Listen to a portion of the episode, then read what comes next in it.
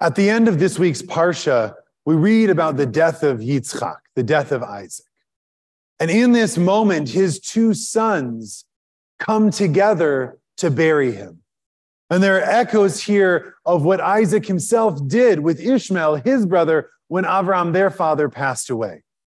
And these scenes are somewhat beautiful because Isaac and Ishmael had perhaps some issues in their day. And we know that they're sort of nations they birth have their issues.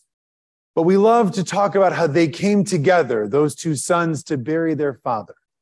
So, too, in this parsha, Jacob and Esau have issues in their day, and yet the verse tells us that Esau and Jacob came together to bury their father Yitzchak. And the rabbis in the Midrash even note that the birth order is written in order in this. It has been changed.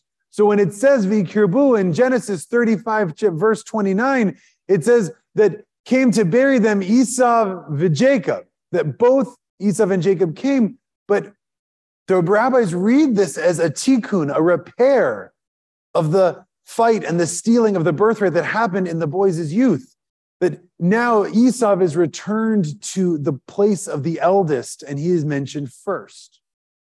These stories are beautiful, and we tell them because they show how when tragedy strikes, when emotions are high, when it comes to honoring the past, we can bury the hatchets of the present and we can come together despite our differences to honor our loved ones, to honor our past, to honor things that are bigger than ourselves.